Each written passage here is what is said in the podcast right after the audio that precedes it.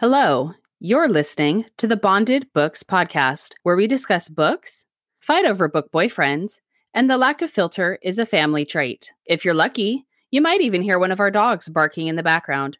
Because hey, if we have to deal with them, then so do you. We hope to dazzle you with our discussion while not being hurtful to the authors we feature. Success not guaranteed. So sit back, relax, and enjoy the show.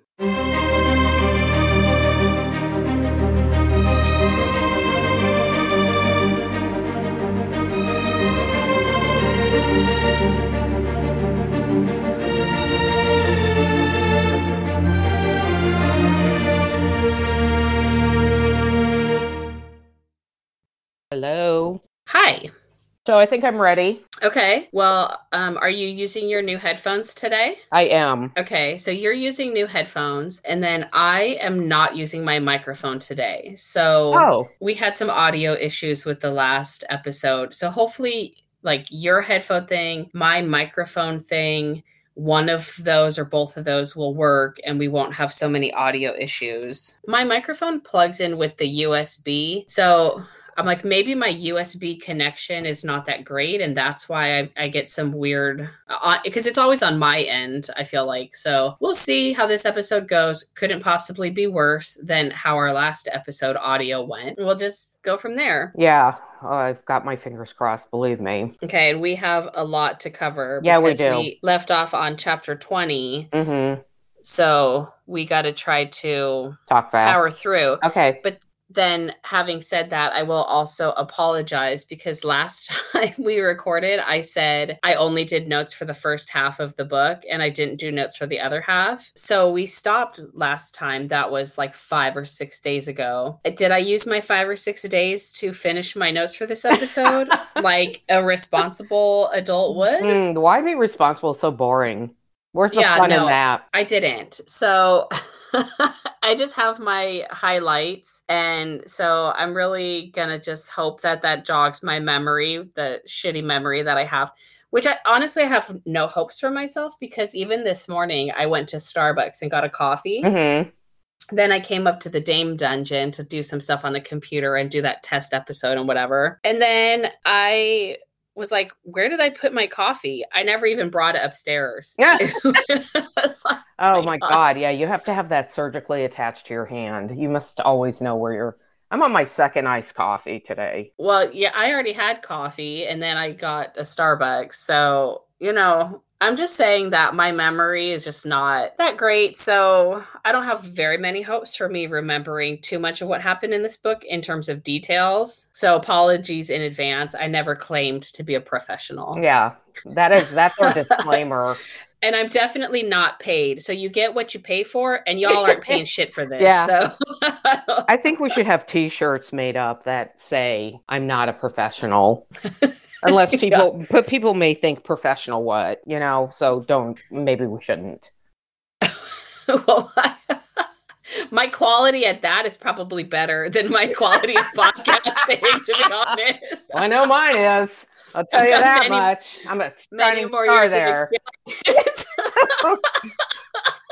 well, we Well. we can't all be us, Can't all be willing to experiment. right? Can't all be willing to cross multiple boundaries at any given time.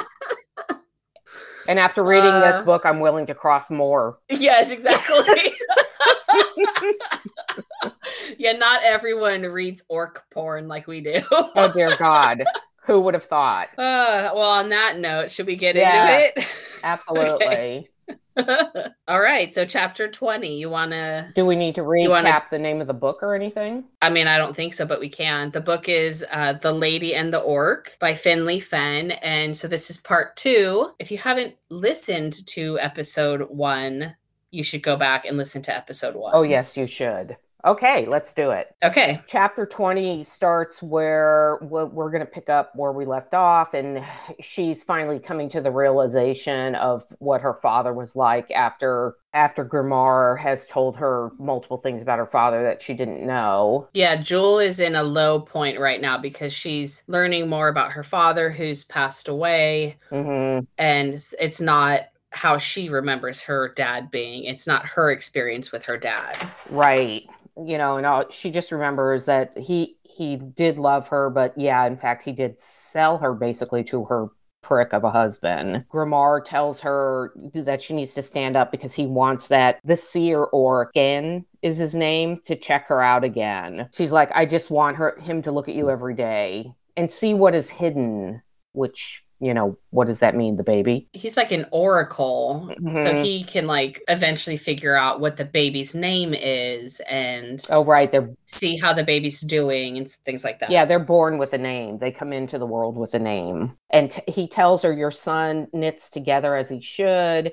He is lusty and cunning and strong. I thought that was a really weird way to describe a baby. Did you think that was weird? I don't know. The lusty part is what threw me. Well, because it's a baby, but you know, aren't all orcs apparently lusty? I That, guess. I would think that would be a given. I don't know. Uh, it is definitely not the weirdest thing to happen in this Yeah, I book, was gonna say. I just I flew right over that line. Yeah, Yeah. and then Grimarr wants to know if he can see his face and know his name, and he tells him no, not yet.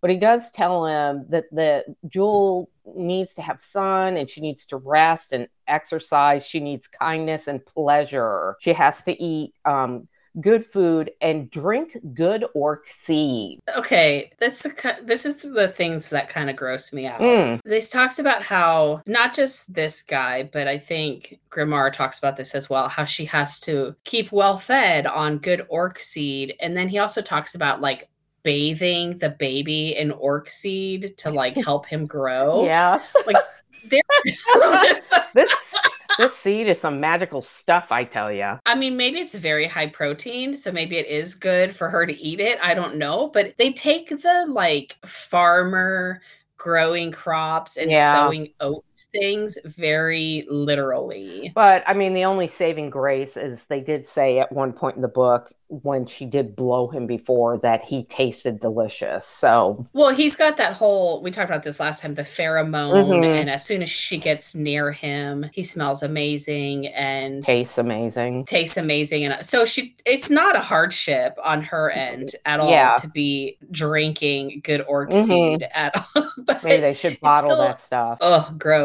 it's just kind of if that's the kind of thing that th- freaks you out and grosses Yeah. you out this you're not gonna like You're not. Yes, exactly. Anyway, g- after he tells her, um, Grimarr, that she needs all of these things, she needs to be taken care of better. He promises that he's going to make sure that happens. And then Jule wants to know, um, can he tell when the baby's going to be born and if she's going to survive it? Because a lot of women die. Human women die giving birth to orc babies, sons. Mhm. he tells her the baby's going to come in the spring and he says to her which is very cryptic he says and should you not survive it it shall not be your son who kills you. I highlighted that too. It was very like dun dun yeah. dun. and grimarr says you need to explain that. Who do you speak of? Yeah then he just says it's not yet clear. Mhm.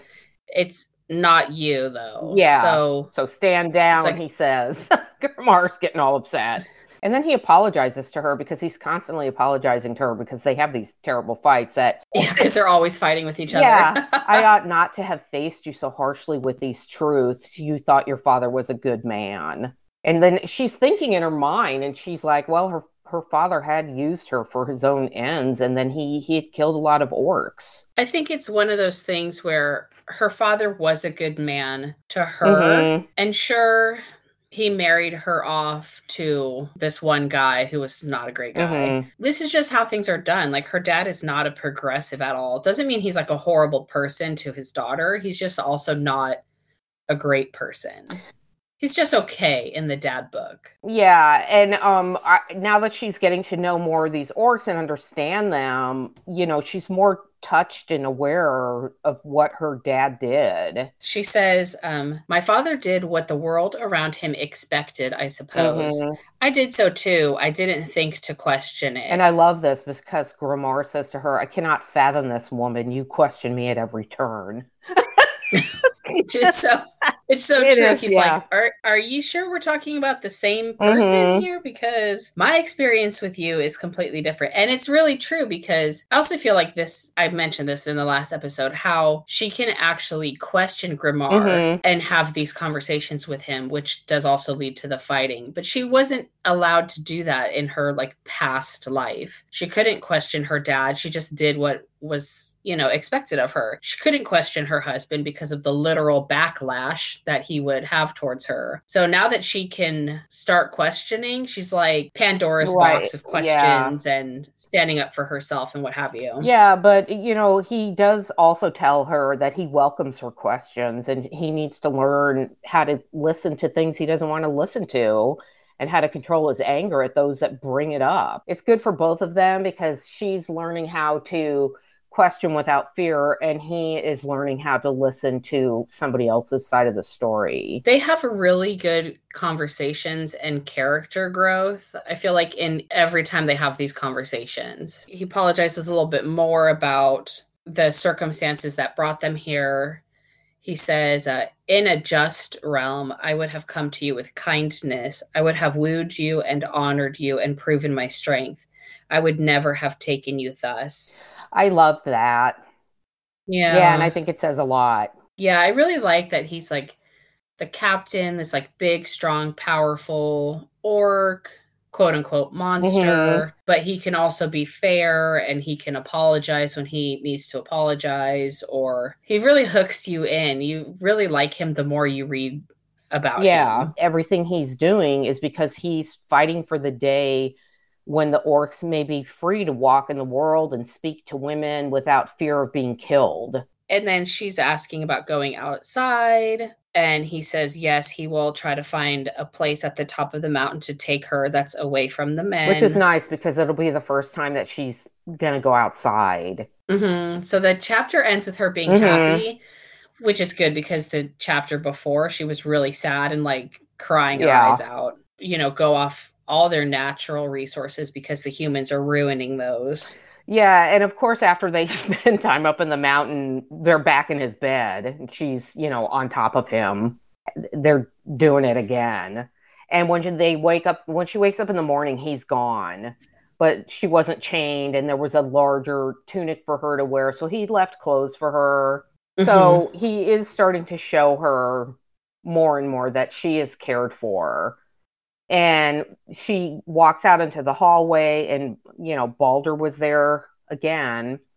And he says hello women woman how fare they this morning? I love when he talks to her. And your little one he says. You know and she instinctually puts her hands on her stomach um, and she says i'm fine and she asks for grimarr and he looks at the other guard and he smiles at her again and she, he's all i will take you to him oh, oh Yeah. my God. Buckle Yes. up, people. holy crap Balder says uh, the captain meets with Silfast and Mhm. Olar and with three Bautul captains from the south. He seeks their support from the coming conflict. So he's having like this war room Mhm. meeting. And even though uh, Grimarr is the leader of the five clans, he doesn't necessarily have the full support of all the yeah clans. and she's kind of surprised so this is like a really important yeah meeting. she's surprised he doesn't have all of the support and he tells her you know no that there's still powers in the clan that do not wish to be bound to his rules so it's a super important meeting So, so how? So knowing all Yes. of that, setting the stage Yes. thusly. oh my god okay oh my god! So she goes in there. She says, um, "If this is such an important meeting, why do you so willingly take me Mhm. there?" We both know that Grimarr barely tolerated me at that meeting yesterday, and that was with his own orcs because she has a history Yeah. of as we know speaking Uh, out putting her foot in her mouth. If I will make Yeah. such a innuendo. it, so, so she's like, "Is this really a good idea?" Because um, I don't have the best decorum sometimes. yeah and balder tells her you're a sign of his strength and if you could please refrain from your arguing with him and show yourself as a woman. Maybe take your hair down, he says. He would, yeah. The captain would really appreciate it. Just, you know, sit there and be a good woman. He says, uh-huh. You don't uh-huh. even need to speak. you don't need to speak. and he, I follow your meaning. A lot of the orcs want their own women, so it is a good plan yes. to be like, "This is what you can get when you ally mm-hmm. with me. Like, here's my own woman, and I will help you get your own uh-huh. women." She takes it really to the extreme, though from my point of view, but for the orc point of view, maybe she's playing oh, it just I think right. that's exactly what happened. Yeah, she just goes to you need not speak further, Balder. I follow yeah. your meaning. it's like, but will you, please, woman? Last I knew, it was not proceeding well. It's talking about the meeting. And so she goes in there. Um, oh, as soon as she walks in there, Grimarr's like, Why are you here? I did not ask for you. Yeah. So she's like, fuck, Balder put yeah, me up to this. Right. she thought it was Grimarr's idea the whole right. time. But no, uh, Balder is just kind of, you know, playing a little meddling. Yeah, and now um, now she um, feels like she's trapped in this room with a bunch of unfamiliar angry orcs. Well, yeah, because there was a shit ton of them in there. yeah, there. and they're all huge and glaring at her and hideous but she looks at Grimarr she, and she feels safe, right? Yeah. And she just says, I uh, wish to see you and the whole she had to yeah, think real yeah, fast on she's her very smart and uh, the whole room gets quiet when he, she says that and then that's when she looks at Grimarr and he realizes the power of having her there with him and what a show this is going to be for these other orcs in the room I so love what he says to her. He says, You may stay for a spell, woman, but you will be silent and obey. And she just nods mutely and sits down next to him. And he's kind of looking at her a little nervous because he knows what she's like. And she ends up sitting so close to him that he has to lift his arm and put his arm mm-hmm. around her. That was cute. She's kind of at this point is like showing them like she's like a little puppy that's like I need attention and I'm here to snuggle with you. I'm here to snuggle with like my big scary orc. But yeah, still. and she thinks to herself, why shouldn't she play this part? Why shouldn't she? you know, and when she does, everybody in the room is looking at her. Yeah, so she starts she's like, "Oh, his shirt's long enough. I can like put my hand up the back of his shirt and like touch his back." Yeah, they they and weren't watching him anymore. They were all watching her. Uh, yeah, they're watching her and she starts doing his hair. Yeah, she starts smelling him. She starts playing with his hair. yeah, so she starts like um detangling his hair with her fingers. Then she braids it. And then she takes like a ribbon out of her pocket or something and ties it at the end of his hair. Yeah, he, he, and the whole time he's ignoring her and having this yeah, meeting. Yeah, he just keeps speaking. It's like a game at this point for him to like just let her do what she's doing and him to try to still have this important yeah, meeting. He's talking in their language, which is called black tongue. She doesn't understand it, but she doesn't care. And then her hands start wandering up his thigh until she discovers a gigantic bulge in his trousers. Yes. And all of a sudden she was transfixed because the pheromones again, right? Yeah, so she's touching him under the table. I think they're at a yeah. they're at a table, yeah.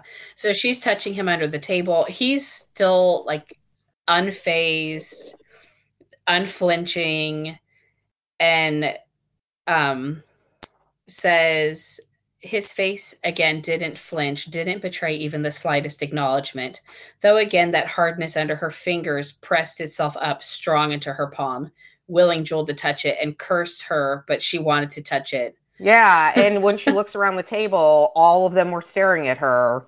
They couldn't actually see what she was doing uh, because of the table, but they all still knew, right? Well, yeah, because I'm sure she's giving off smells now, and he's giving off ugh, orc seed smells or something. So. Yeah, and he, I think at one point she starts to take her hand away, and he takes his hand and slides it back down onto his dick and closes her fingers around him. And then she thinks to herself, what would, what would he do if she were to maybe untie his pants and slip her hand inside. Yeah, so then she starts touching Mhm. him with her hand more. And she's like, you know, they're they just ooze as soon as they get riled up. They start oozing this orc seed. So she starts like playing with it, and it's hot and sticky in her hand. And she's like staring at what she's doing. And he finally looked at he finally looks at her at this point, and so is everybody else. He says, Woman, your deeds mislead us from our work. And she says, uh, Do you want me to leave? Then she says, uh, Perhaps if I were to hide from your guest's view, perhaps under the table and be very quiet, you would allow me to Oh stay. God! this book, Holy, shit. is right, and he's just astonished. He is astonished, and he's looking at her, and he's shocked, but he recovers really quickly. So he like checks with the other people in the room before he tells He her doesn't okay. even tell her. He And- just wa- gives her a dismissive wave. So really casually, like, "Oh, you must." Yeah, some of the other people are nodding, some of them are Mhm. smiling, and he's just like, okay, dismissive wave toward the yeah, table. and she slides off the bench onto her knees underneath the table. She's under there and she's starting to, you know, do this thing. She like lets out a it says an a Yeah. groan. She lets out an audible Mhm. groan. And he, he says, Silence, woman, else I may ask you to suck each of my guests in turn. oh my god. oh my god! Oh I see your reaction was quite like mine, and she's Oh like, my "Oh my God. god, Yeah. he truly just said that," and his eyes were looking at her, and he was had a smug look on his face, and the threat worked because she, it made her hotter, made her suck him harder, and he just smiled at Yeah. her. she didn't hate Yeah, that and- And then I he, mean- he puts his hand on the back of her head, and she thinks the asshole is starting to talk again. And she's just desperate to suck him off under the table. Yeah, so she's kind of she's definitely getting Mhm, off mhm. on this. And then he Of course. orgasms and says um that he was flooding her mouth with it, spilling and dripping out her lips, marking her and filling her, even as he still outwardly took absolutely no notice of her, the complete and utter Yeah. bastard. and it sounds like she has her own she has her own orgasm by all of this is such a turn on. Um, yeah, she says uh, the sheer shocking truth of it finally set Jules' own body convulsing and shuddering, wringing out its pleasure between her legs in furious, long denied relief. And I love this because she thinks, So yeah, what in the ever loving fuck? this she does Every this every time. time. I those orc pheromones are so freaking strong that she gets sucked in, and Yeah. no pun intended. And then as soon as like. I guess as soon as the orgasm happens, then she can finally start thinking. Well, I know that's how I work. and then I'm like, what the fuck did I do? Why did I do that?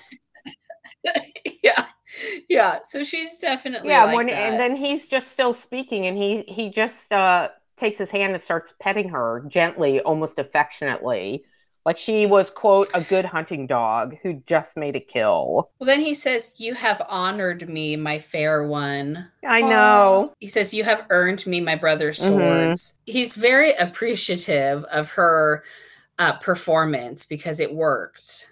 And now all those other orcs want Well, their of course, own who- women who to wouldn't? suck them off Yeah. at a meetings. they'd be stupid not to he calls it a gift Oh, beyond compare. and then she's all balder suggested it he thought that you needed the help He goes, "Yeah, I he says i didn't understand that half of them just wanted to see you to find proof that i got you Yeah, then she's like, "Well, what if someday Oh, you find another yeah. woman or multiple women like Aston, her Yeah, cheating um, loser of a husband?" He goes, "I would not do this. You are Yeah. mine. It's that's not how it Yeah. work." Yeah, and he said that he his own father did that and it brought a lot of pain to the women and the sons that they made. And it also ruined the brotherhood within the orc community. Well, when women, human women, are so scarce, Yeah. you can't have your own little right. harem because it's definitely going to make the other orcs jealous. You got to share the wealth. This is yeah, and I like that he talks about the like politics aspect yeah. of it in a kind of in addition to the like mate bond. There's not so much emphasis on like a mate mm-hmm. bond here.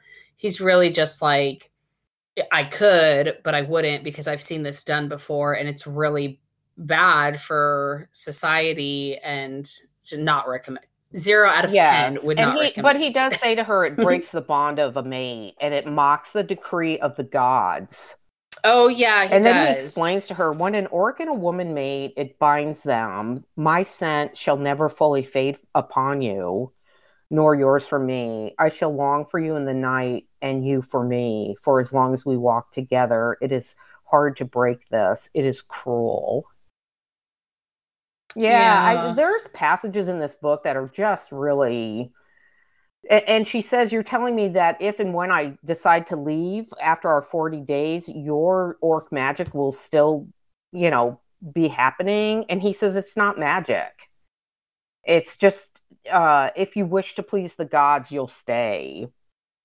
And then she's like, You know, questioning him about the gods. It's all about pleasing the gods it has nothing to do with pleasing you. And he said, no, that's not true.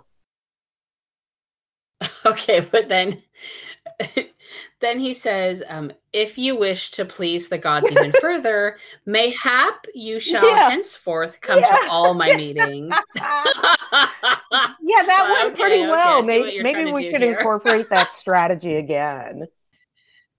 Yeah. And she says, no way in hell. Yeah. I know. Good. He really tried though. A for effort there on his part. Yeah, I mean, you can't blame a guy for trying. And he tells her, "I really want you to stay and and be with me." And she thinks to herself, "Well, there's 38 days left, and she'll just have to see." Mm-hmm. She's constantly going over the countdown yeah, of the 40 days yeah. in her head. So then five days mm-hmm. pass, and oh. some men arrive with her cousin Lord Otto and um some fighters. Yeah, and the orcs ask uh Grimarr, are we going to kill them? And he says, Nobody no men are gonna get killed on this mountain until I order it. They're busy doing raids, aren't they? They're yeah, they're doing raids in these random villages to try to make their uh their numbers, their like number of orcs seem mm-hmm. bigger. So it's kind of like a a mind game at this point, which I like because he's pretty smart and strategic about how he's doing things. He's not trying to win things just by brute force. And he's not instantly going out there and killing the people that are right here in front yeah, of him. He's, he's very smart. And Jule is too, because she's asking him, why are you ever going to fight these men? Why are you waiting? Not that I condone it, but you know, why are you waiting until more and more of them arrive? Are you waiting until there's like thousands of them? And he just says, I wish to wait and watch and see what the men do, and I'll just be ready. And she didn't feel comfortable with that answer it's not what she expects that's for sure. Yeah and then the next thing that happens i think that's important is she follows him to the training room. He begins to insist that she starts training as well every day and she goes what? That's that's ridiculous. Surely the oracle when he said exercise he meant stretching or strolling. He didn't mean fighting um, and he says to her, You must not become a weak woman while you carry my son. I want you to stay strong. I will be gentle because he wants to spar with her. Um, and he they do. He she she starts training, he starts pointing out her errors and missed opportunities. Um, he keeps telling her in a good way to try again and again. And by the time she's done, she's dripping with sweat. But she's finding herself enjoying this and he's doing it in a really positive way he's not like criticizing her or he's telling her well you should do this or that and it became something that she liked doing with him and her she was getting better and better at her skills he's not just in this scenario but in a lot of the interactions they have he's really good at praising mm-hmm. her and encouraging mm-hmm. her and then she you know she says that she wants to make herself more mm-hmm. useful she's like maybe i could do some work around here that needs to be done if you would allow it yeah so they're starting to get better and he said i thought you didn't want to work after the time in the kitchen with the candles she's all that's different like that it is different. different. It's like when I'm chained up yeah, like a prisoner. I just thought it was funny. He's like, "What are you talking about? I thought you didn't want to work." Yeah, and he's like, "Well, like you never made those mm-hmm. candles." And she's like, "Well, fine, fuck. If it matters that much to you, I'll make your damn candles." Yeah, and he just kind of laughs at her, and he's all, "Thank you, woman." I love them. Mm-hmm. Yeah, they're super cute, and so she does she does make yeah. the candles, right? Mm-hmm. Is that mm-hmm. the next big thing that happens? And he he he's speaking. Um, this is so cute. He speaks to her belly in black tongue. You know, and she said not unlike a purr or a caress. And she's he looks at her. She has this weird look on her face, and he's like, "What?" And he he's like, "I can't speak to our son." And she says, "You never speak to me that way." And then he says, "Would that please you?" Mm-hmm. And then, of course, he starts talking to her that way. And she's all, you cheating orc. And of course, it led to him taking her right there outside in the, on a rock in the open air. Uh huh. Yeah, he goes, You baffle me. First, you suck me before my brothers, and now you welcome my prick in the sun. I thought you wished to hide these yeah. things. She's like, I don't I don't wish to hide, I just want a proper choice. She goes, ah, so my prick is like the kitchen. and she's like, yes, Grimarr, your prick is just like the kitchen.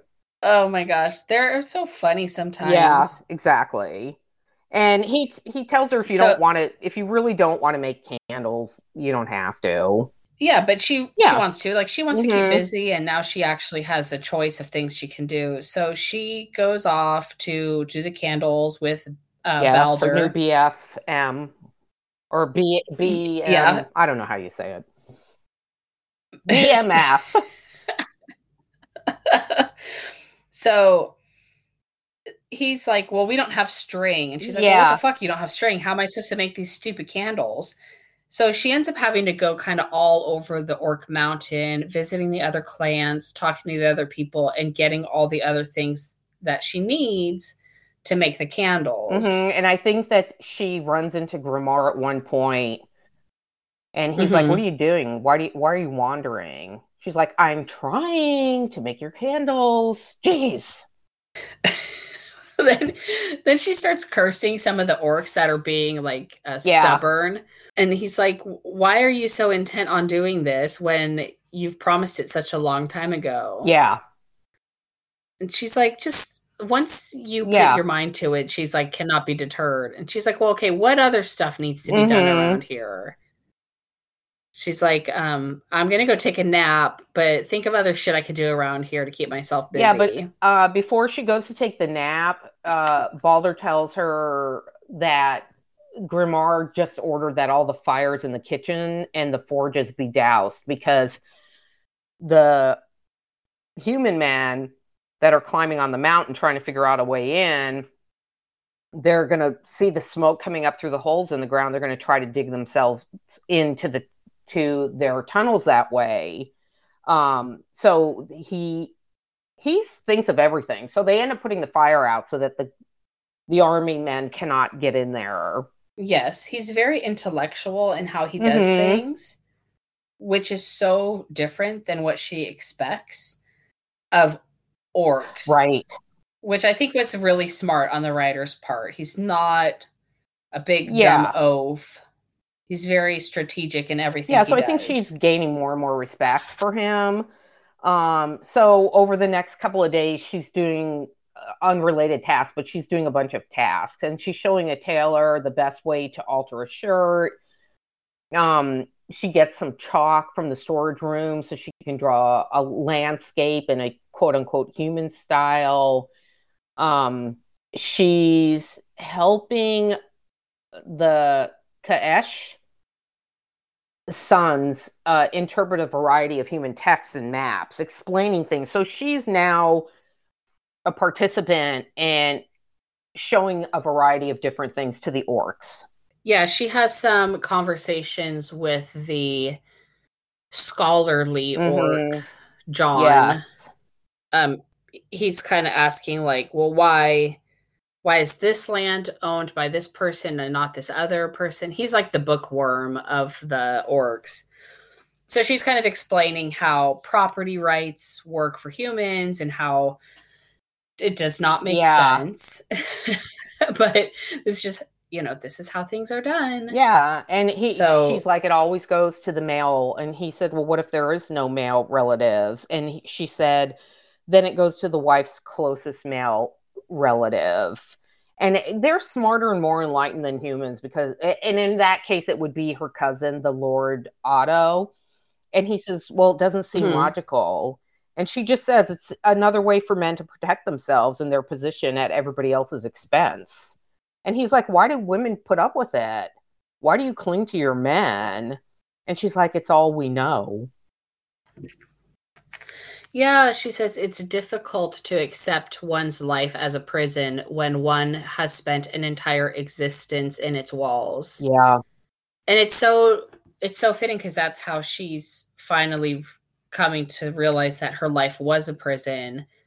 But when mm-hmm. you're in it, you can't see the forest for the trees, right? So yeah. she's yeah, that's exactly what it is happening here in this yeah, book. and he says, uh, "You seem to have accepted this. Why?" And she's all, "I've seen, I've seen more than a lot of other women have." And she says, "My husband was not my choice, and he's not a good man." And John says to her, "Will he let you be taken?" Yeah, and he's still not yeah. here for you. Yeah, the there's no sign of him or of Otto. So you know, again, her male relatives, right?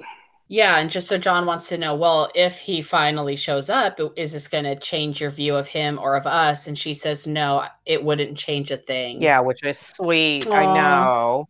Yeah, her loyalty's really. And then she them. realizes that this life in the mountain with the orcs, even though she's a prisoner in Orc Mountain, feels better and more freeing than the prison that she had with Austin. And she thought maybe it'd be better if Austin never comes for her. Hmm. Yeah, so another week passes. He's still not mm-hmm. there. Um, they're still doing some strategy and some training and just kind of waiting to see what's going to happen. She's getting a little frustrated like, are you ever going to meet yeah. them? And he's like, no. He's like, I watch mm-hmm. and wait. We shall see what comes. And she's definitely not as patient as him. And so everyone's just kind of high tension yeah. at this point and people fights are breaking out because everybody's mm-hmm. so stressed out. And then Grimarr doesn't Grimarr get in a fight with somebody and he one of the captains and he they get in a fight and he breaks his arm. And she's like, "Did you really have to break his arm his arm to Grimarr?" And he goes, "Yes. I did. I needed a wound that even in breaking this guy's arm, he's smart. I needed a wound that would heal but slowly so that the others will see it." And she's like, he's so damn calculating. Yeah, she says, for all your high talk of civilization, Orc, you are as brutal as the whole of Bautul and Sky combined. He says, I must needs be so. I do this so our son will not need yeah. to. Yeah.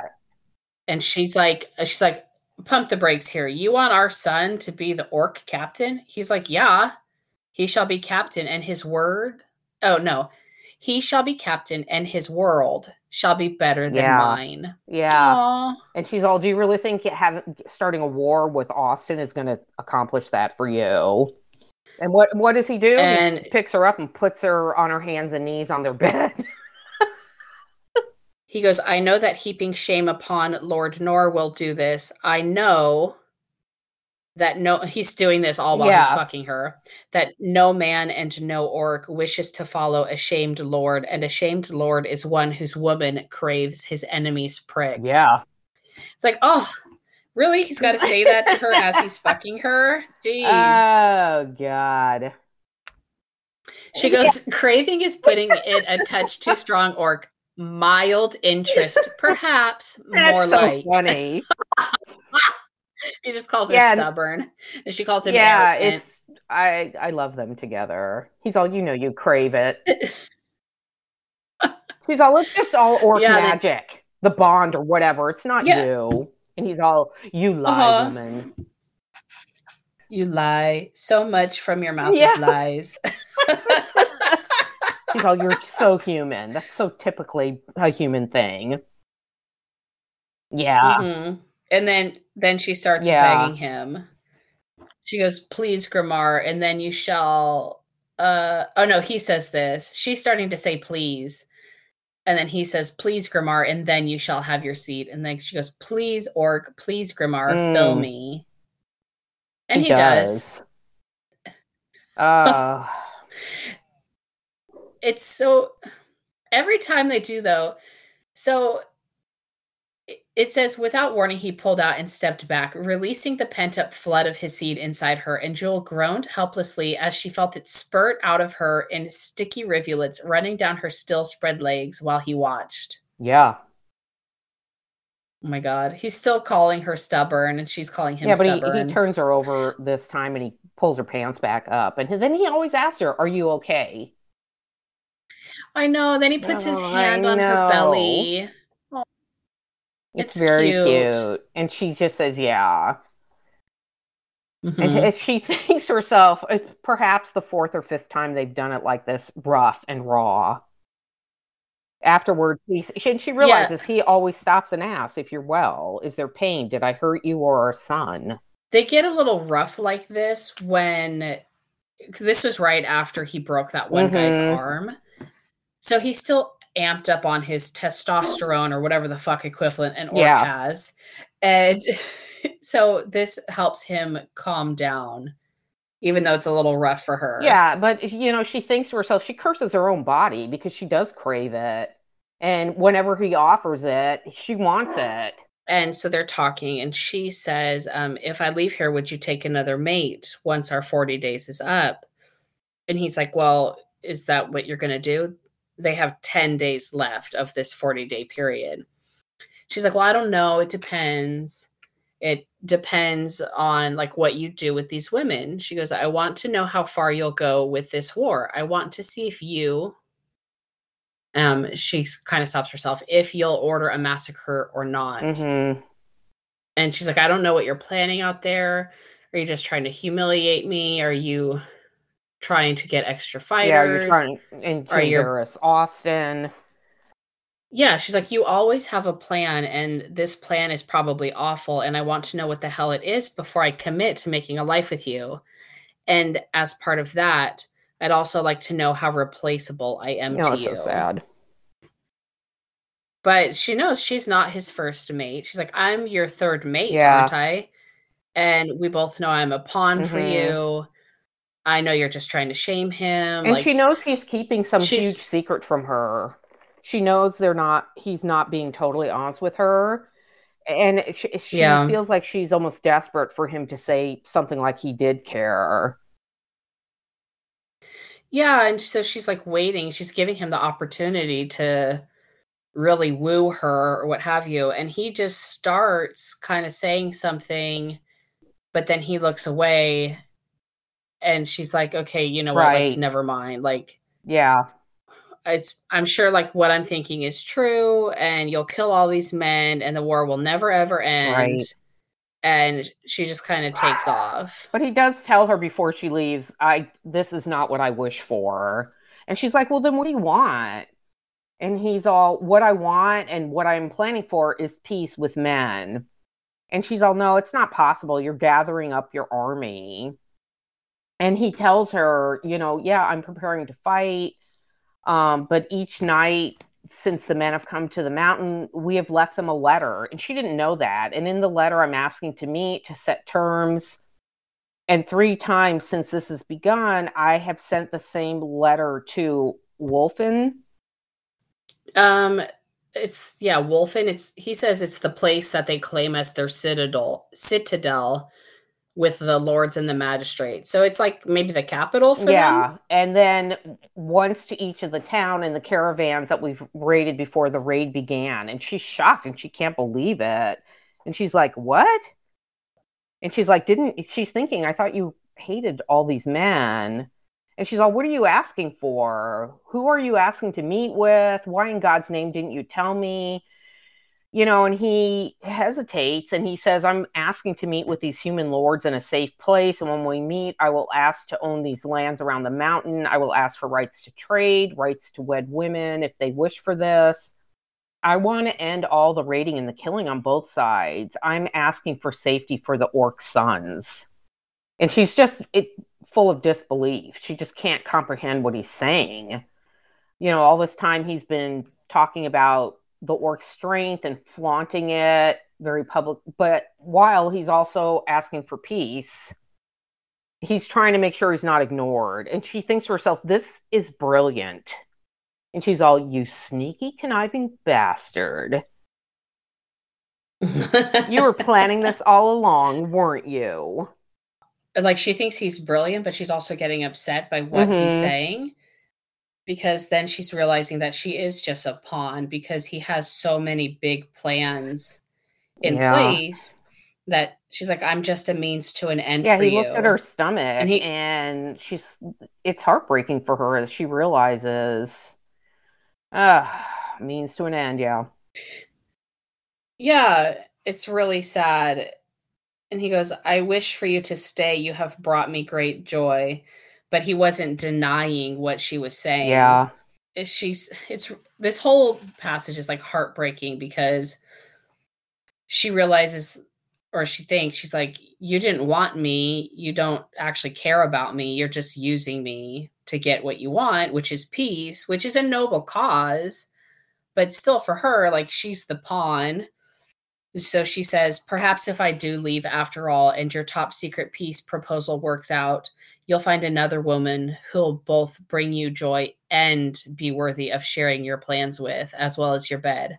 Someone you'll actually like and trust and respect and care about. Oh, yeah. So and he feels horrible. And she's all, You don't trust me. And clearly, I don't trust you.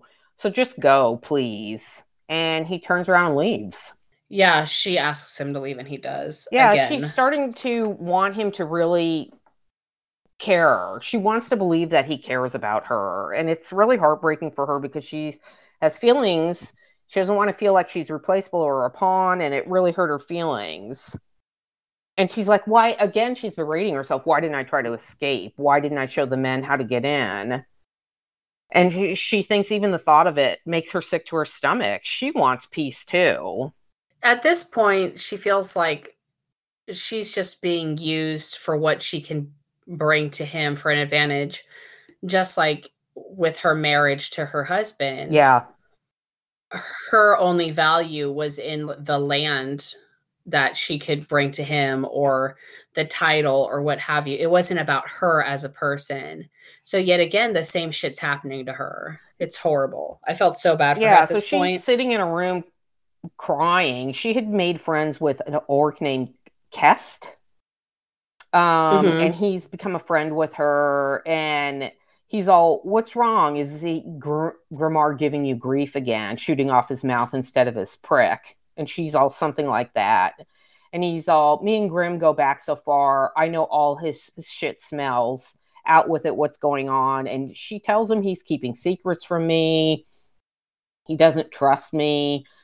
He might not even really like me. He's using me to get what he wants. And he can replace me with a better woman.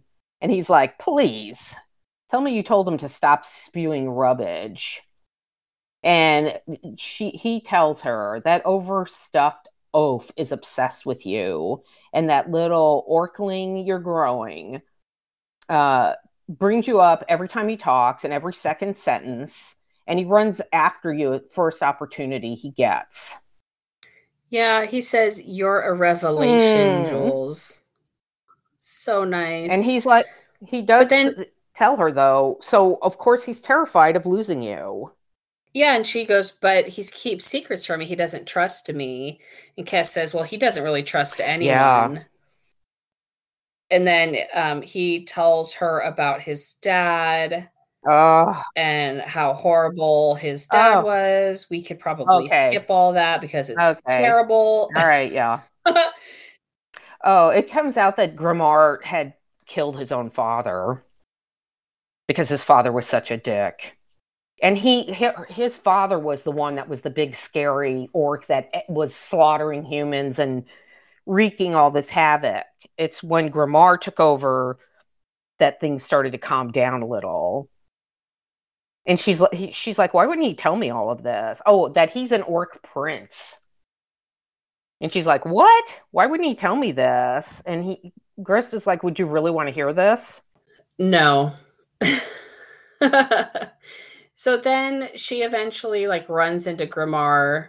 He's kind of mad. He says that uh, Kest was using his scald magic on her, and she's like, I, I don't know what that is. I what the hell is that? I don't know what that is. I don't even know where you are. Um, on page one ninety six. Go ahead. He says he carries the rare skill of Galder telling when he chooses to wield it. It is a gift beyond price and bears much power. And so it's like a gift with his storytelling, I think is what he's saying. Galder telling. That must be like storytelling. I you know, I don't know. I I don't think that I don't think it was clear to me.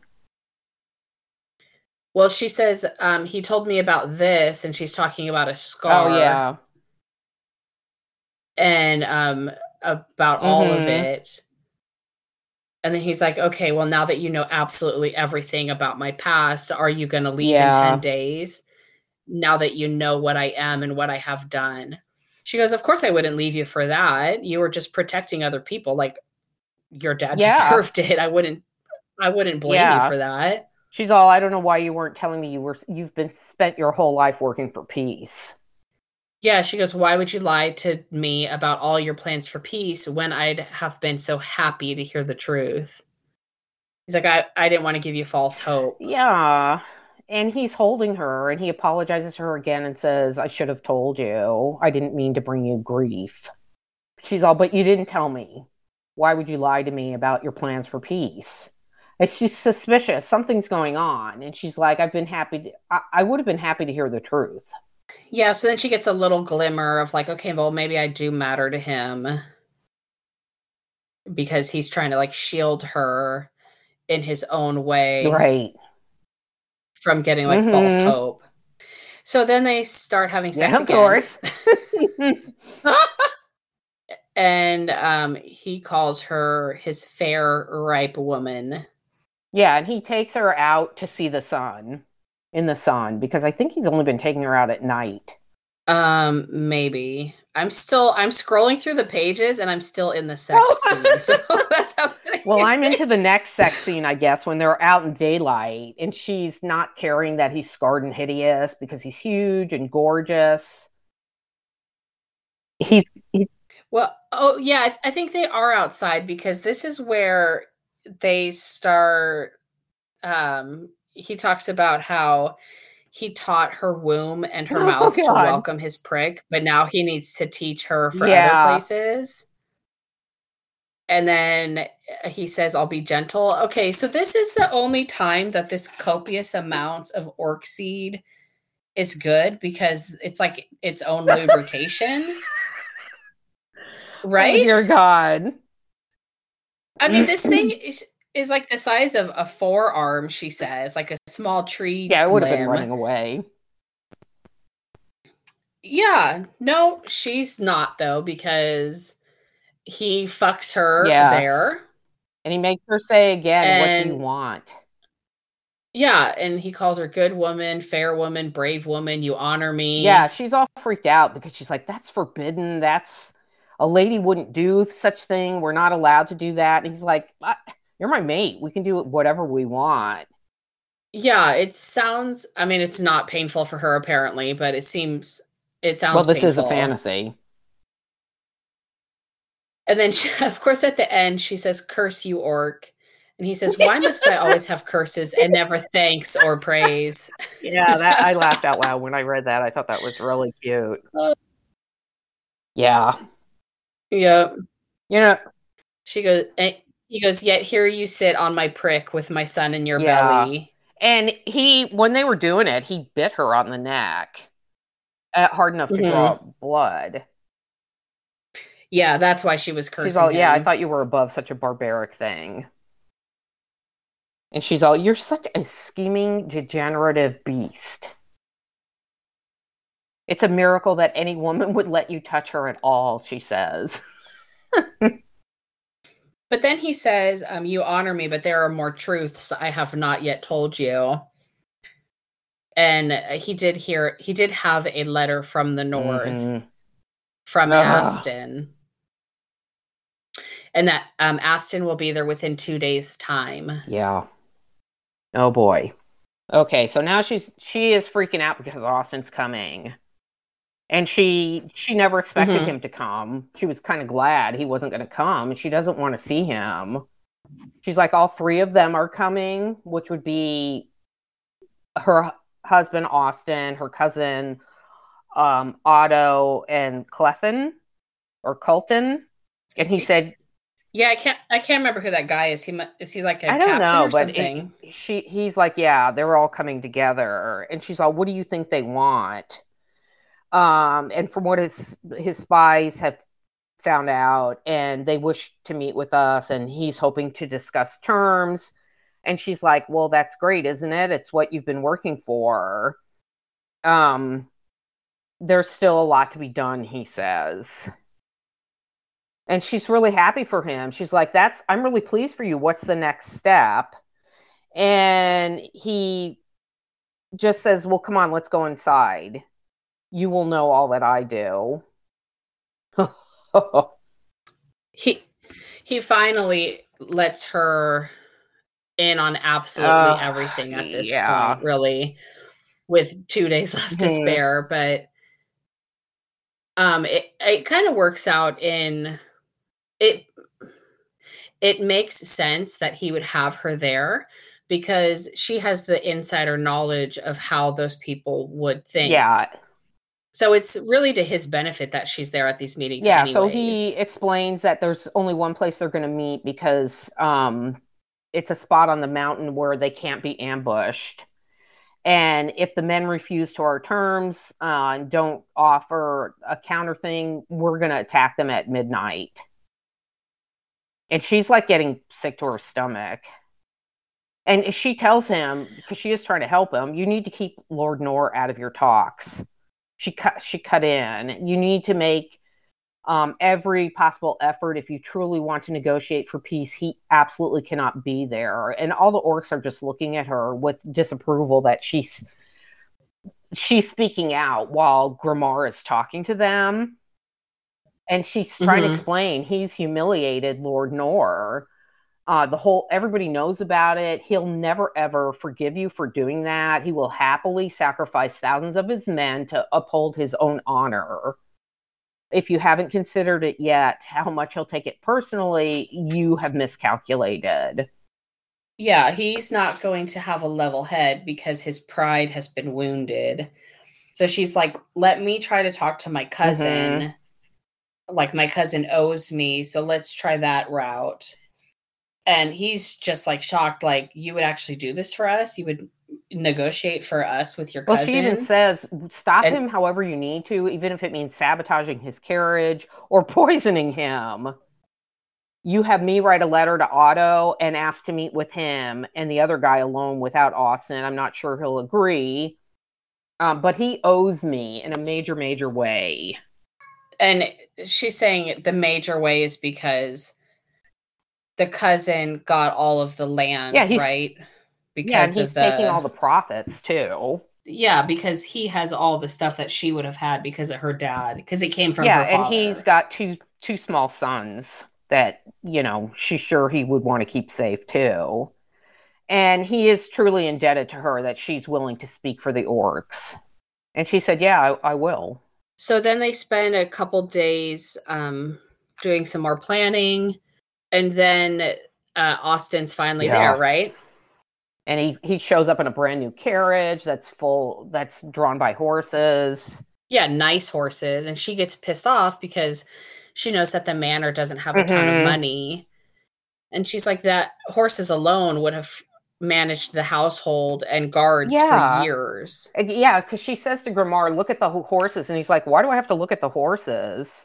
And then she explains that to him that all that money for those horses could have kept all of her servants happy and healthy for years. But he goes, We don't care about horses because Yeah. we don't ride horses. And she's like, Well, maybe not. She's like, Those ones aren't built for speed.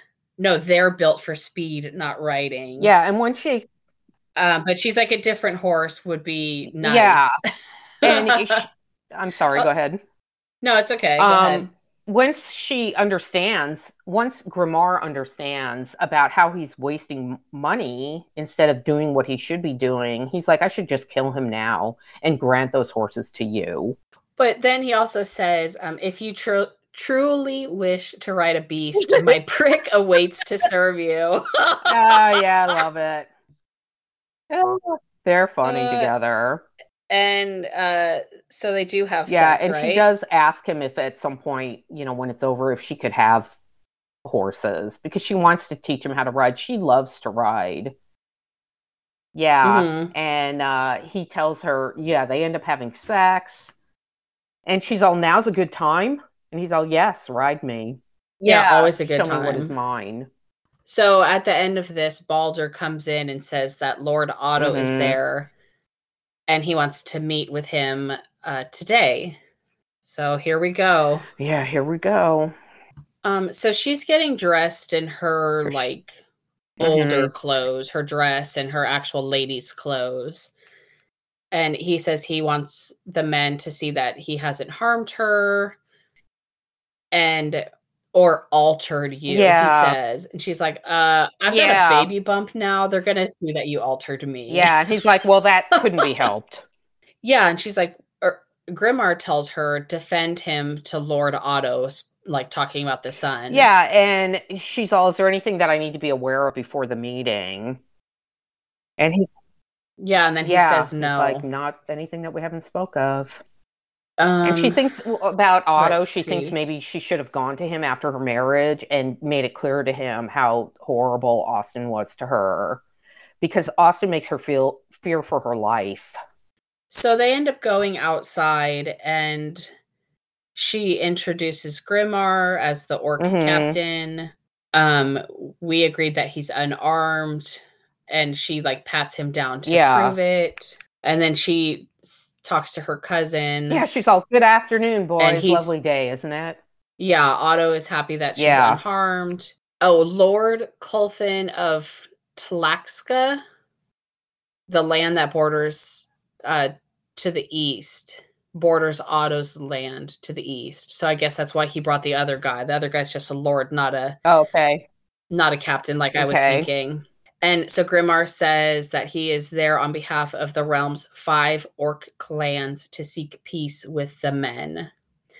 And so then Otto tells the other guys, like, okay, you, the other people that are with them, like, you guys Yeah. go off We while talk. Yeah. we kind of have this meeting. And he starts asking Jule, what's going on with all of this? The truth, if you'll please tell me. She's all the orcs are t- try- tired of fighting the humans. They want to be left alone to live in peace. There's absolutely no reason not to agree with this. And he's shocked that she actually endorses it.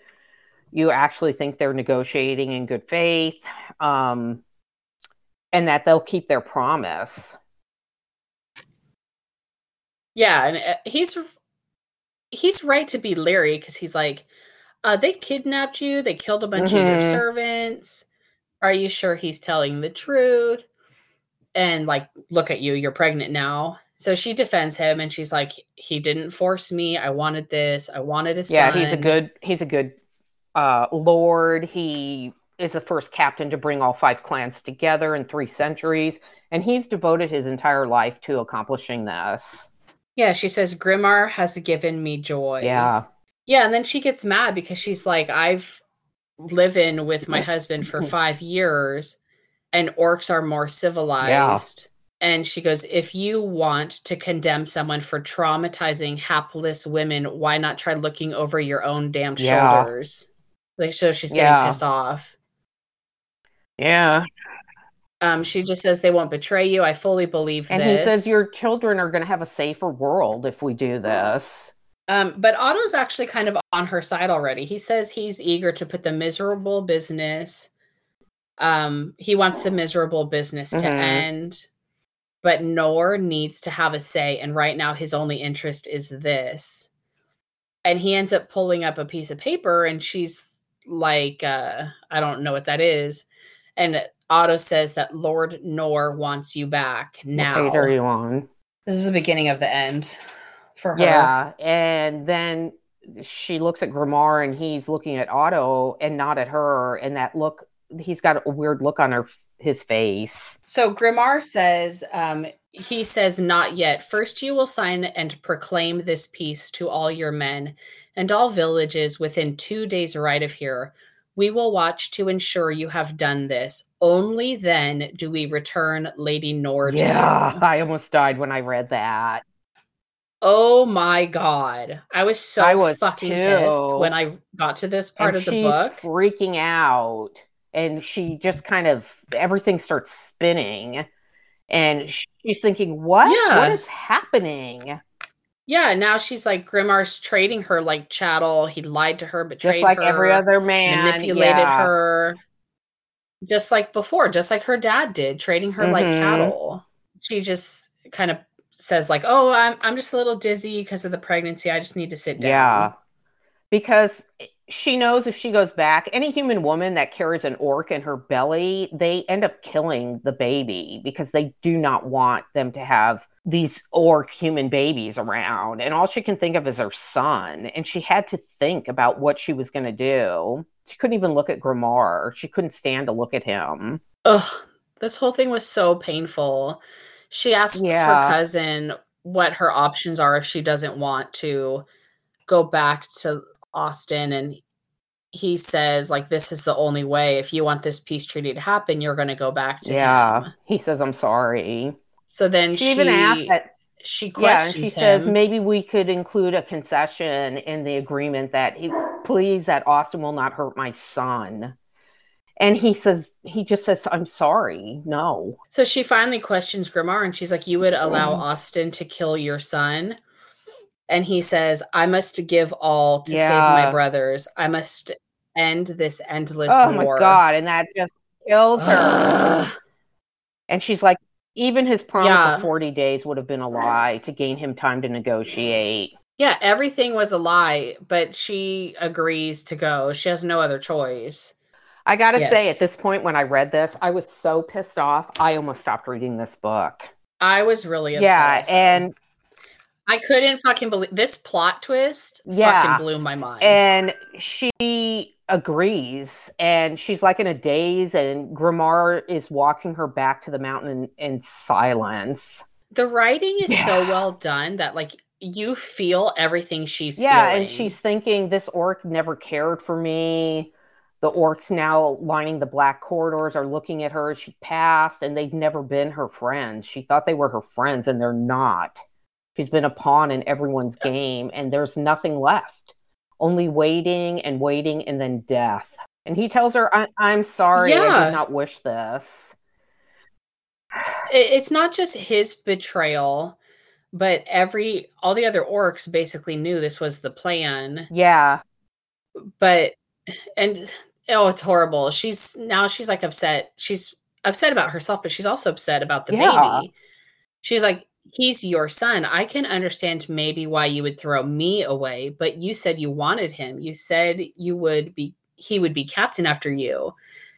You said His reply is, I was being ugh. greedy. I wish for my own sake that the men would say no and gave myself leave to cling to this, to you and our son. And he she's all and if the men had refused and I'd stayed and bored your son, would you have ever told me the truth? And he said, I never would have wished you to know. And she's all, You would have lied to me again. You've lied to me ever since I've gotten here. Oh, yeah. And he says it wasn't all lies. He says, I have known more joy with you than ever I thought could be within my grasp. I have loved you, woman. And she's like, How could you do She goes, this?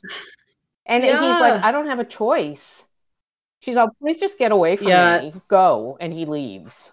Oh, God. So then she has to spend the whole day by Mhm. herself. And the evening that followed, it's terrible. She's like talking to the baby and how she's sad and she's going to try to fix things. And then the, what makes it worse at night is the the mating bond because it makes her want to be with him again. And she, yeah. She's still craving his fucking yes. betrayed ass. And she's like, well, so anybody yes. out there that wants a free 200 pound English Mastiff that is a master of manipulation and has multiple health problems and costs a fortune, please send me a message because she's all yours free to a free good to, home or yeah, even a bad free to home. any home. Don't care. I'm going to this dog is going to give me a nervous breakdown. And how many dogs have I had in my life, Rachel? So many to the point where you've told me don't you dare get another dog. This dog is going to be the one to break me. Yeah, I would not recommend any more pets. They're not worth it. Yeah. So going back to this book, anyway, he's looking at her belly and he tells her, I should have done more to protect you. And she's like, I should have run away when I had the chance to run away she he's all I was a fool, little one, and now it is you who will suffer. Or no, I'm sorry. She says that to her belly. She's yeah, she does a lot of like talking to the baby belly at this point. So then um if we skip ahead a little bit, Grimarr finally comes back and he's only back to tell her that they accepted the terms of the deal. And she just says, Congratulations, you must be pleased. Yeah. Mayhaps you shall have a good life after this. You will go back to your servants and your horses. I know you have missed your home. And that's like a slap in the face to her. She's like, My home yeah. with Austin? It's like the man that's going to murder my son as yeah. soon as I get there and that used to beat me. Like, I hate him as much as yeah. you do. He goes, I know, I just hoped I was wrong. Jerk. I know. Ugh. Yeah. And he said, He's so you just want to like punch him in his big orc face sometimes. Because he goes, Will Lord nor hurt you for this? She's like, Yes, he will. There's no point in arguing. And then he just says, You should yeah. run. It's like, how does he expect her to run? Because they're supposed to have a peace treaty. She can't run if they want to uphold the part of the peace yeah. treaty. For someone so smart, this is a typical male, even though he's an orc. For someone so smart, he's really fucking stupid yeah. sometimes. He says, You are a true mate, a rare prize. Who proudly bears the son I have craved all my life, and I have sold you. I have sold you to one I loathe more than any on this earth but for myself. Oh, he says, You are right to say that I am worse than your father. I have betrayed both my mate and my own son. I have never cared for anyone how I have cared for you, and now I must give you over to certain harm and my son to certain death. I am sick to even think of doing such yeah, a thing but I have. I must. And she Ugh. feels sorry for him, but then again, she's like, he doesn't deserve my sympathy. She like asks him for a goodbye fuck. Well, she right? says, "Kiss me." Well, yeah, but then they have well, sex course, one more time. That's just code for "kiss me" is the same as "fuck me." Yeah, I guess it's like uh, we know that we're breaking up and it sucks. And even though he betrayed her, she wants to enjoy it one last yeah, time. he says to her while they're doing it, he says, Speak to me, woman. Tell me I have not failed you in this. Tell me I have brought you joy with my prick. If not else, please. Uh, and she thinks to herself, he doesn't even deserve that. But she says, You have. You've brought me joy with this. It's, and she can't even finish. And he's like, Tell me, tell me you will not forget me. And she's all, I won't ever forget you. Never, ever. And he says, You honor me beyond compare. I shall never forget you as long as I live. Oh, and then he says, I am sorry. I am so sorry. He says, I shall seek you and our son in the afterlife. Oh. And there, should you allow it, I shall show you the ways of a true mate. I shall cherish and protect and honor you. I shall regain your trust and bring you greater joy than you could ever dream yeah. of. I was almost Ugh. crying. And then she just says, "Until then, yeah. farewell." Oh, it's so sad. Yes. And then it gets even worse. I don't think I have any highlights in the rest of this. Oh, he he tells he takes mm. her into mm. a room to say, you know, I, my brothers want to say goodbye. They're waiting for you. You know, if you will please see them before you leave and go back to Austin. So she has a thought that he had sacrificed her, their son, his own wants mm-hmm. for his mm-hmm. people. It was noble and heroic and single minded and breathtakingly yeah. cruel. And that was perhaps just mm-hmm. who he was, who he had been this entire time. Yeah. And then yeah, she goes through everybody and says goodbye and they all say thank you. Yeah, it's really sad. We're indebted to you because now they're finally going to have peace. And the Kes says to her, "You deserve better than us, Jule." And most certainly better than him. Mhm. Yeah, and then she sees that older oracle orc again, uh Skeen, and he finally tells her the baby's name. Ugh. Horrible Yeah. fucking timing. Yes. He is called Tangle, for he is a king. Yeah. And then Grimarr says, but he will die at the hand of Lord Nor. And she thinks she's so brave. She's like, I have to do this because I have to do it for my mate and his brothers and their son. She would do it. But she's crying because, of course, who wouldn't be? Yeah, and she tells him, I would have stayed forever. Oh, you know that's that, right? And Grimarr says, I know, but no matter where you are, you shall always be my mate, my fair one. I shall always be Mm. with you. And he says, like, he tells her again that he's sorry. And then he turns around and he walks away. He doesn't even walk her out. He, yeah, he's gone. Yeah. Yeah. And she Ugh. steps out of the mountain. The writing is so like descriptive and well done that you're like in this pit of Yeah. despair with her. And then the next chapter opens with her stepping out of Orc Mountain and it says it was into a world that was too bright, too open, too foreign suddenly, full of dread and Mhm. fear. It's talking about how she's like blinded and she has to blink her eyes. And you can really like Yeah. feel that and experience that too while you're reading Yeah. the book. The writing's just really well done in yeah, this and her cousin is there, and he asks her, "Are you all right? Um, it's going to be okay. You're going to go back with us. You're we're going to take you home." And she thought, "Home? Jeez, to Austin." Well, and Yeah. There. Ugh, yeah, God. She felt her heartbeat stutter at the sight of him, all sheer, breathtaking perfection, outwardly a lord in every possible regard. But Jule had changed these past weeks. Everything Mhm. had changed. And now, somehow, it seemed easier to look past Austin's handsome face and bearing to the truth hidden behind it. yeah. And he's Ugh. standing there. His arms are crossed over his chest. He's you know glaring at her. Um, and he's got his hand coiled around that horsewhip. And he was furious, dangerous, and deadly. And she's afraid. And she asks her cousin, May I please ride back with you, Frank? I would prefer not to be alone with Austin at this moment. And this asshole can't even give her that. Yeah, he goes, um, I thought you agreed to Yeah, no, Austin's waiting my for God. you. And she's all, Yeah, I can see that. But I can also tell you, Frank, that it's not safe for me to be with him. Ugh. Yeah, he says you have to go to your own husband before all these Yeah. witnesses. if you don't, you know what's going to happen, God. right? Yeah, the the peace treaty will be blown up. And he walks her over to Austin, and he tells her, "Oh, it'll be fine." It's like you're an, an idiot. He just looks at. He didn't speak to her. He looks at her waist and then back at her face, and he's just livid because she's pregnant. And Otto says, "Your wife has promised." Nor it's like perhaps we can all meet for dinner. It's like, are you an idiot?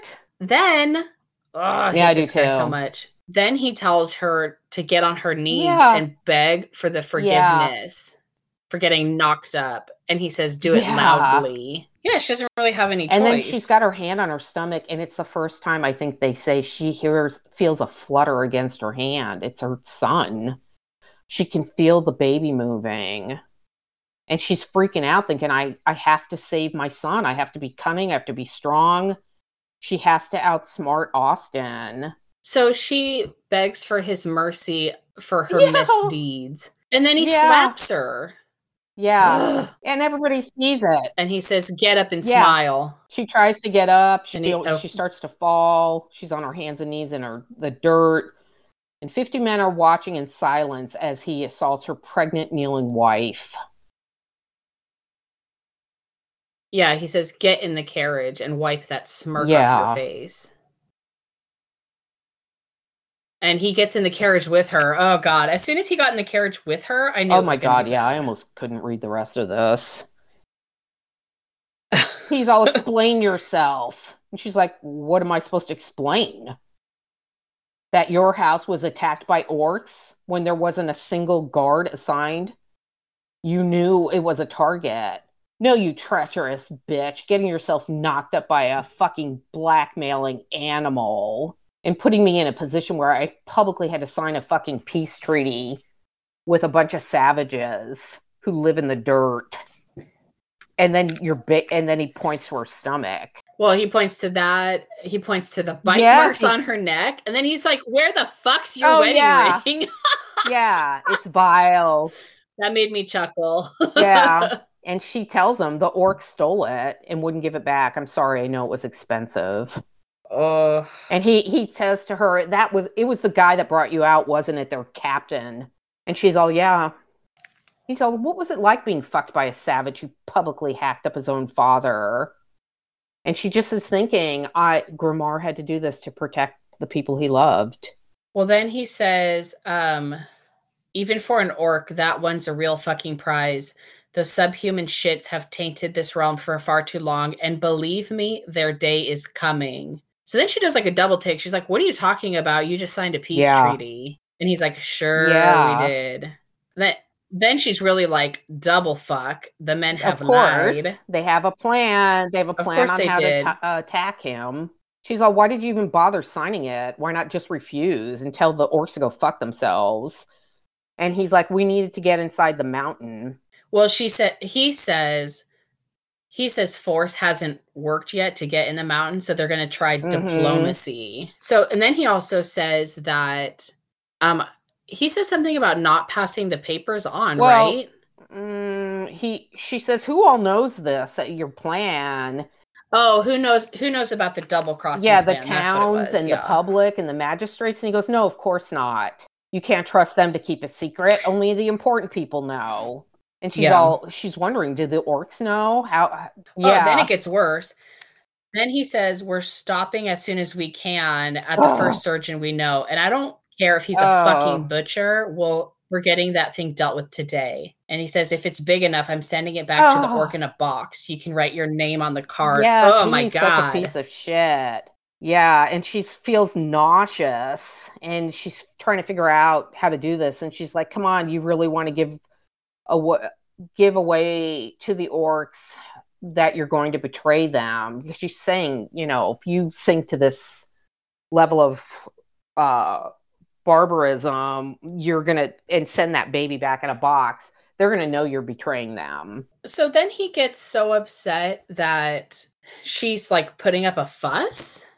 And he's like, Yeah. wait a minute, you actually want Yeah. this baby? And he gets so mad that she actually wants the baby that he threatens to take care of it right there in the yeah carriage. and he's like a barren stubborn bitch who can't give a son to her own husband and a fucking lord. You want to whelp an orc brat? And he's all you should hear the shit they're saying in yarwood about you about me. And then he thinks about it and he's like you know Mhm. what we don't even need to wait for a surgeon maybe we could do this right here. Yeah, he says he's going to take care of it right there in the carriage and he's going to blame it on her and say that she was so disgusted she couldn't wait for the yeah surgeon. she's all that's just crazy and he's like oh am i crazy you're the one that left and let an orc fuck you Mhm. And then she feels the baby move again. and she's freaking out she's all Ugh. austin's going to kill her son So she gets this like sense of calm almost over herself. And she's like, I'm not the same person I was when I left my manor, but Austin doesn't know that. It- so she goes, Oh, fine. If you're that determined, Austin, at least let me do it. You can watch, even get yourself off if you want. and he is shocked and he's astonished and his he lets her take the blade out of his hand so she takes the blade and she plunges it Yeah. into him. Yeah, kills I him. and Oh she realizes that yes. Clapping. she wasn't weak or useless. She had spent weeks learning how to fight and spar with a brutal orc. So she was in fighting form and could take her husband. And she says i'm so sorry it came to this austin. I wish there had been another way. And of course there's no answer because he's dead.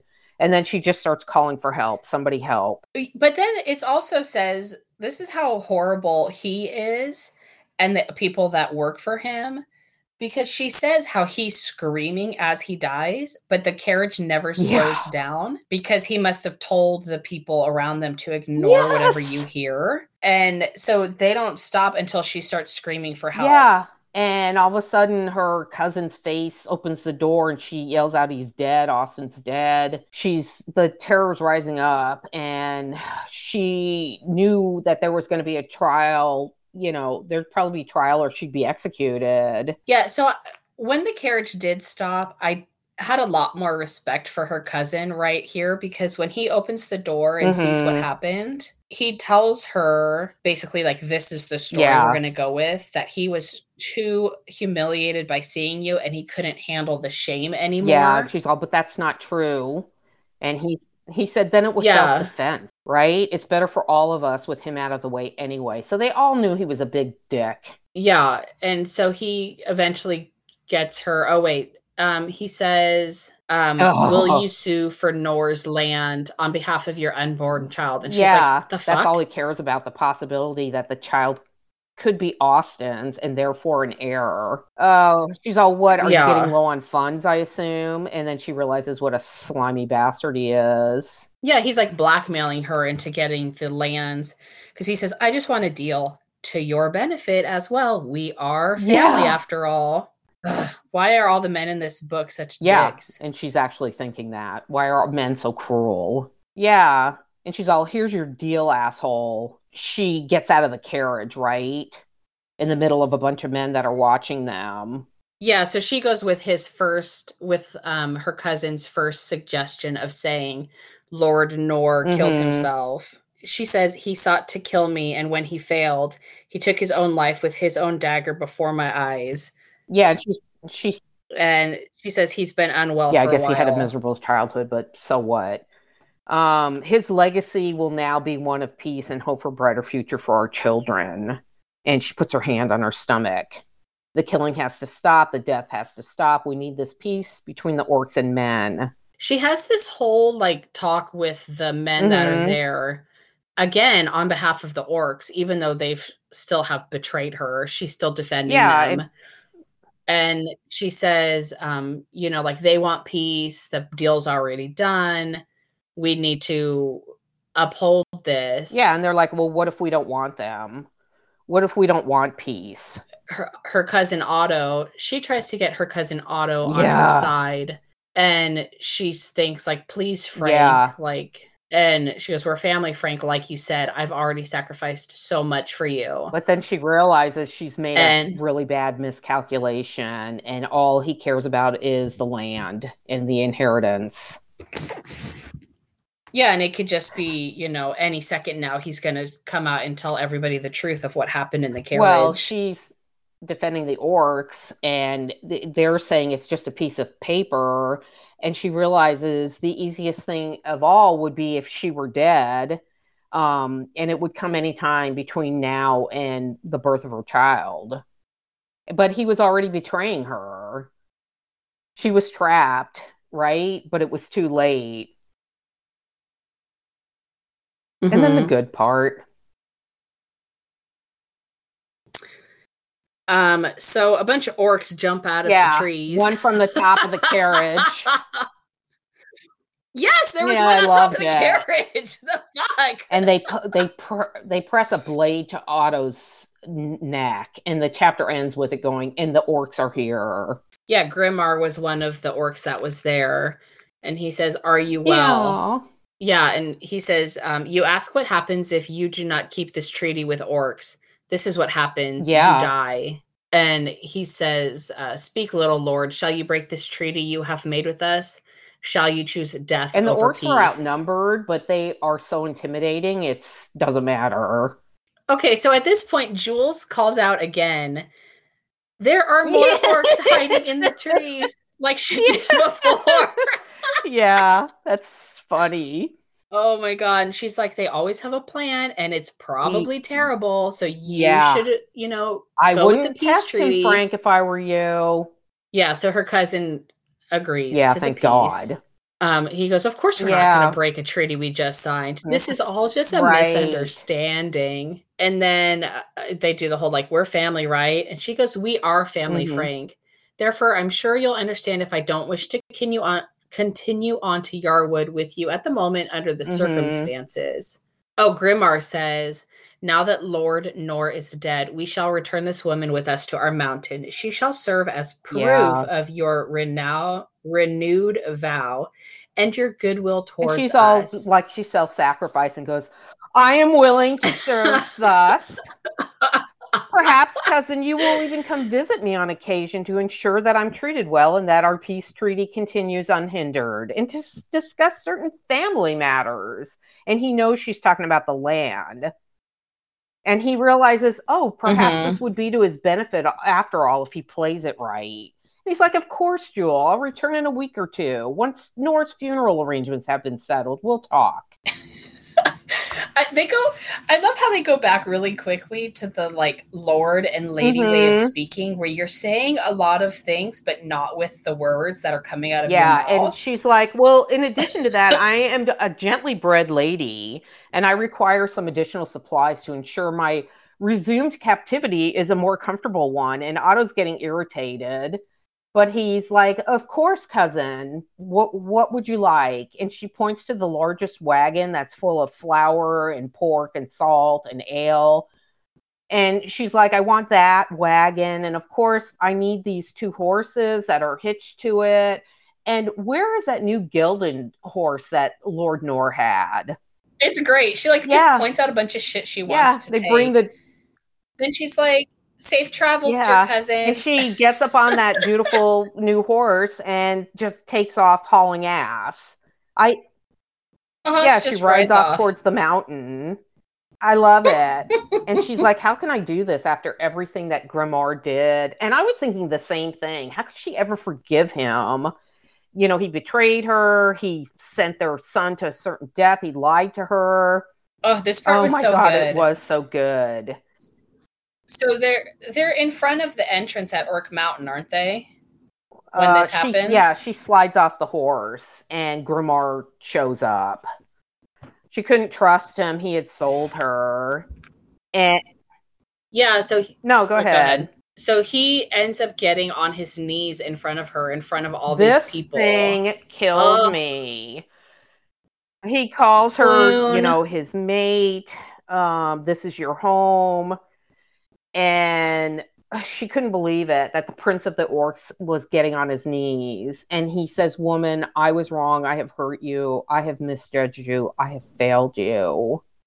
In my plans for peace, I did not think of your wishes or your happiness. I only thought of my brothers and my own.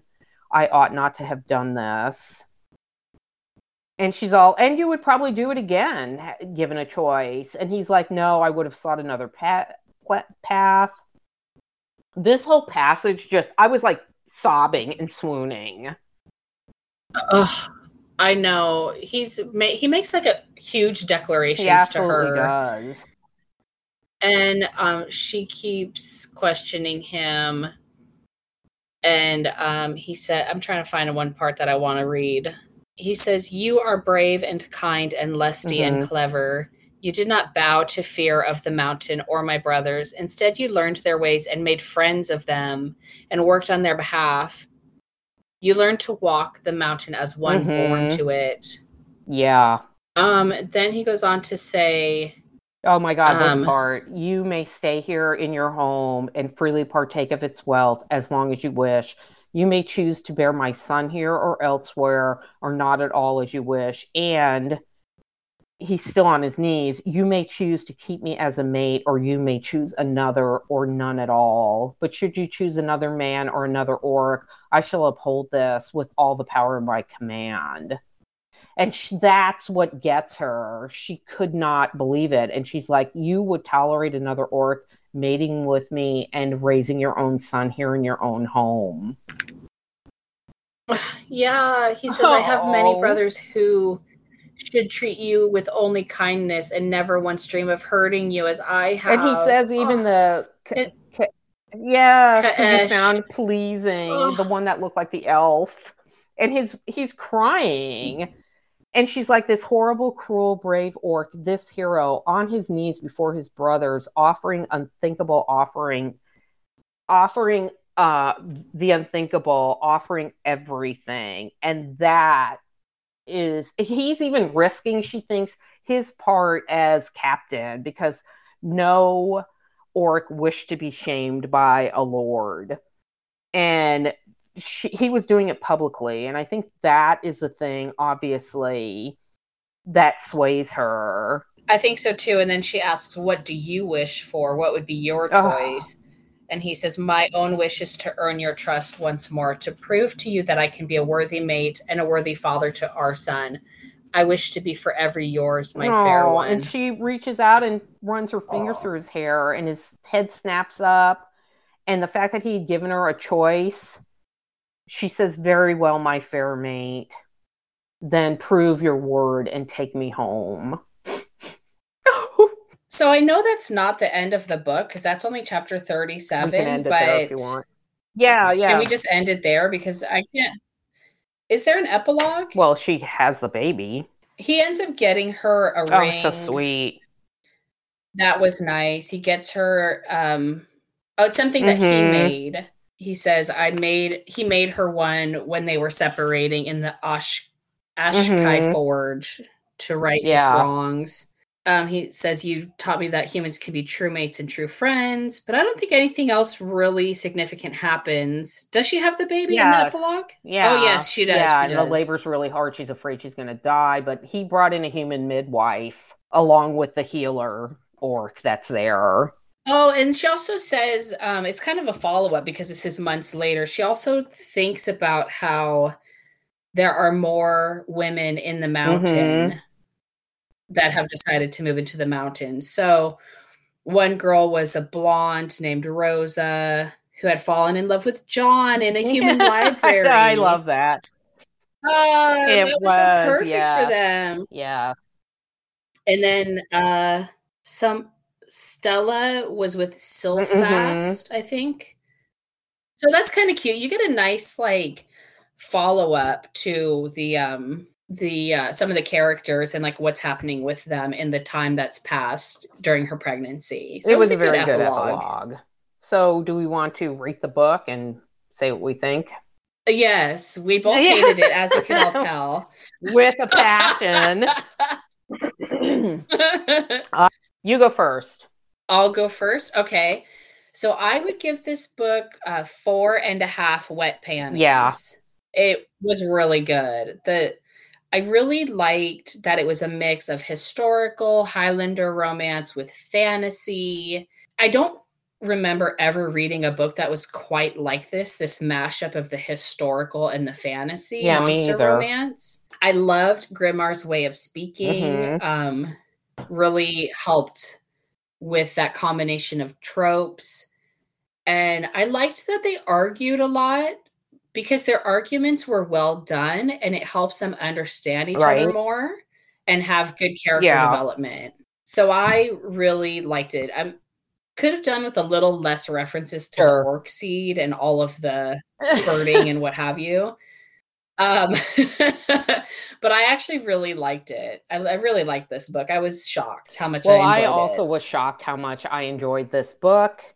I've never read an orc book before, and there was this book was just a decadent, deviant delight um, to read, and I would actually give this book five wet panties. Wow! Yes. I okay. loved this book. I loved him. It was so funny because the way they presented all this sex between them. The author presented it and the exhibitionist style of the orcs. So all along at the beginning of the book, you're horrified for her that he's, you know, exposing her to all these people, but that's how they prove their love and they're really into the exhibitionist lifestyle of sex. And I was like, oh, I totally understand it now. I totally get it. Yeah. I will definitely read the other. In fact, I downloaded two more of her books already. Okay, so I already read the second book. oh my god. yeah, I started reading it and so, I thought I don't know if I can handle reading two orc books in a row because this book was so fucking hot. Oh my god, it was mm-hmm. probably the hottest book I think I've ever read. Yeah. Oh it is pretty god. hot. So I um I had a bunch of books that I had to read and it's funny because I have like a bunch of books on the Kindle and I like looking at the library and I'm like, what should I read? What should I read? I'm like, some of these are library books. I have to read them by a certain time. Some of them were arcs that you have to read by a certain time. I didn't read any of them. I downloaded BookTube. Oh my god. That. Well, yeah, I don't know if the other books are a continuation of like, is it the story of John and the girl that met in the library? I don't know. But because I didn't think my heart or my lustiness could handle reading another fourth book right in a row, I actually went back to read that book that we started to read. And I told you, oh, we can't read this book because it's too similar to the book we finished. Oh, which uh, book is uh, that? Captive of the Horde King by okay. Zoe. Oh yeah. Uh, Draven, and I gotta say, I like it. I'm liking it. Oh well, we were going to do that for the podcast, but well, then it was too similar no. to the book we had just read. It is similar, but I couldn't. It's similar yeah. to this book, and so I'm it? like, we can't. Okay, yeah. I don't want to read two books in a row that are very similar, but I couldn't handle reading another orc book because that book just wound me tighter. I can't even tell you. I almost ran to a sex club because I just could not. oh my god! it anymore. It's pretty horrible that I'm my age and I talk like that, isn't it? No, it's fine. Yeah, you, you you say that, but do you mean it? Life doesn't stop when you hit 25 or 27. Like I think it's good that people know that you can still have the same feelings that you had when and you were I younger. And there's nothing wrong with it. I don't like this whole perception of like you're past yeah. your prime, so you must not have sex anymore, or you must not think about that anymore, or you're not, you know, that part of your life is dead already. It's like that's not Well, I'm reality. here to tell you that if you are a sexually driven person in your youth, you will be. I'm 64, I will admit it. I still feel the same way. Of a good tumble in the bed, I'm all for it. But unfortunately, I'm single, but I had been that way my whole life. So, you know, yeah, maybe you're right. It doesn't stop just because you get older. But I wonder if any of our followers are my age because I kind of doubt it.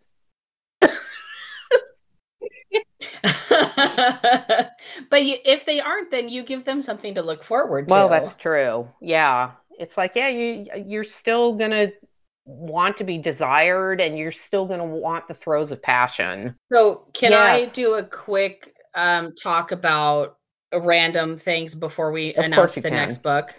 Okay, so I just wanted to talk about um, places to get books oh, uh-huh. to read because uh, you and I do a lot of books on this podcast that we find on KU, which I understand is not free. So, you know, it's like $10 a month or whatever. But I do prefer to get books on KU because to me, it is still a cheaper way yeah. to read. Um, but there are ways to get books to read for free um, electronically from your local library. So I wanted to shout out two apps that you can download on your phone or your tablet to read ebooks or to get audiobooks for people that maybe don't know about these apps because they've really changed my life and yeah mine too and i i think having um access for this kind of stuff when other things are so expensive is always good um, so the one app that I use a lot for reading library books is the Libby app, L I B B Y.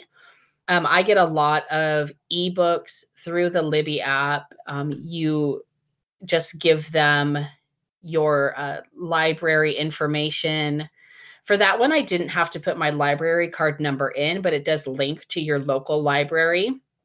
So that's a really good app for reading books and they also have some audiobooks in there. And then another app that you can use that you and I are actually going to start using is Hoopla, H O O P L A. And that one actually has ebooks, audiobooks, and it has music. And I want to say it has shows also. So that one has way more options for things you can download. And that one you do have to put your library card number into. And they give you how many was it? Yeah. 12 mm-hmm. downloads. I downloaded month, I the app last night. Yeah, I downloaded it too. I uh, I already started an audiobook on there. I started the Electric Idol by Katee Roberts audiobook this and what morning. did I tell you that I started by Ruby Dixon? Oh, I don't it's remember which audiobook you said you were doing. it's the next one of the Aspect books. Oh, yes, the Aspect mm-hmm. and Anchor series. So one of the features I do like in the Hoopla app is I like audiobooks because of the narrator of the book. If it has a good narrator, that will keep me listening longer and I will search for other mm-hmm. books the narrator has done. And so in the Hoopla app, you can actually click on the name of the narrator and it will pull up every book that narrator has narrated. So that's a really cool feature for people that like audiobooks in the Hoopla app. And so I'm done with my spiel okay. now, but I just wanted to give them a shout out for people that want to read more or get into more audiobooks. And I know audiobooks are very expensive if you get them through Audible or mm-hmm. some other apps and you pay for them. So it's a really good way for people to get free ebooks or free audiobooks. Yeah, I've never listened to an audiobook before, so I've just started one, so we'll see what happens. I really like scripted podcasts. Those are a lot like um, old radio shows where with the big production and the sound effects and all these things. Audiobooks don't mm-hmm. really have those, but if you have a good narrator, it still feels like different people doing all the characters. Yeah. Well, I'm looking forward to it. I, you know, like I said, I there are other things that I do in my life um, besides read, and but now I can have the best of both worlds. I can paint and listen to a book. I can garden and listen to a book. So yeah, I'm all for it. Yeah, that's what I do. I do chores around the house with oh. my oh. um, wireless headphones and listen to audiobooks, or when I'm driving to work you know, if I'm stuck in the car for 45 minutes, I might as well listen to something. And it really helps me road rage less if I'm listening to something that I enjoy. So yesterday I had to go do my taxes and you know how I was like freaking out because mm-hmm. I didn't know mm-hmm. where this place was and blah blah blah. I listened to one of our podcasts on the way up there and you know what? It was amazing because, you know, it felt like you were in the car with me. And so I wasn't stressed out. Aww. I wasn't anxious. And I just drove there and it was fine. Oh, I'm like your emotional you really are. human. I apologize for that. Aww. But yes, you are. Mm. That's cute. You say that now. so do you want to name the next you book? Go right or do ahead. you want me to name it? Okay, so the next book is Tristan by Jenny Lynn Roberts. And thank you for that bear contribution. I knew exactly what that was. We can't go one episode without him being there and you know. Well, you know, my dogs head. have to push me over the edge every time. So so yeah, yeah so I think it. that's it. Uh, so I'm glad we wrapped that up. I highly encourage you guys reading this book. Um, it's an eye-opening experience. That's all I got to say. And thank you to the author. And every book is in KU, which is makes it all the yes, more enjoyable. Absolutely. And all the more reason to try a new author you've never tried before if it's in right. KU. I agree 100%. Mm. Okay. Mm-hmm. All right. All right. Bye, I'll honey. talk to you later.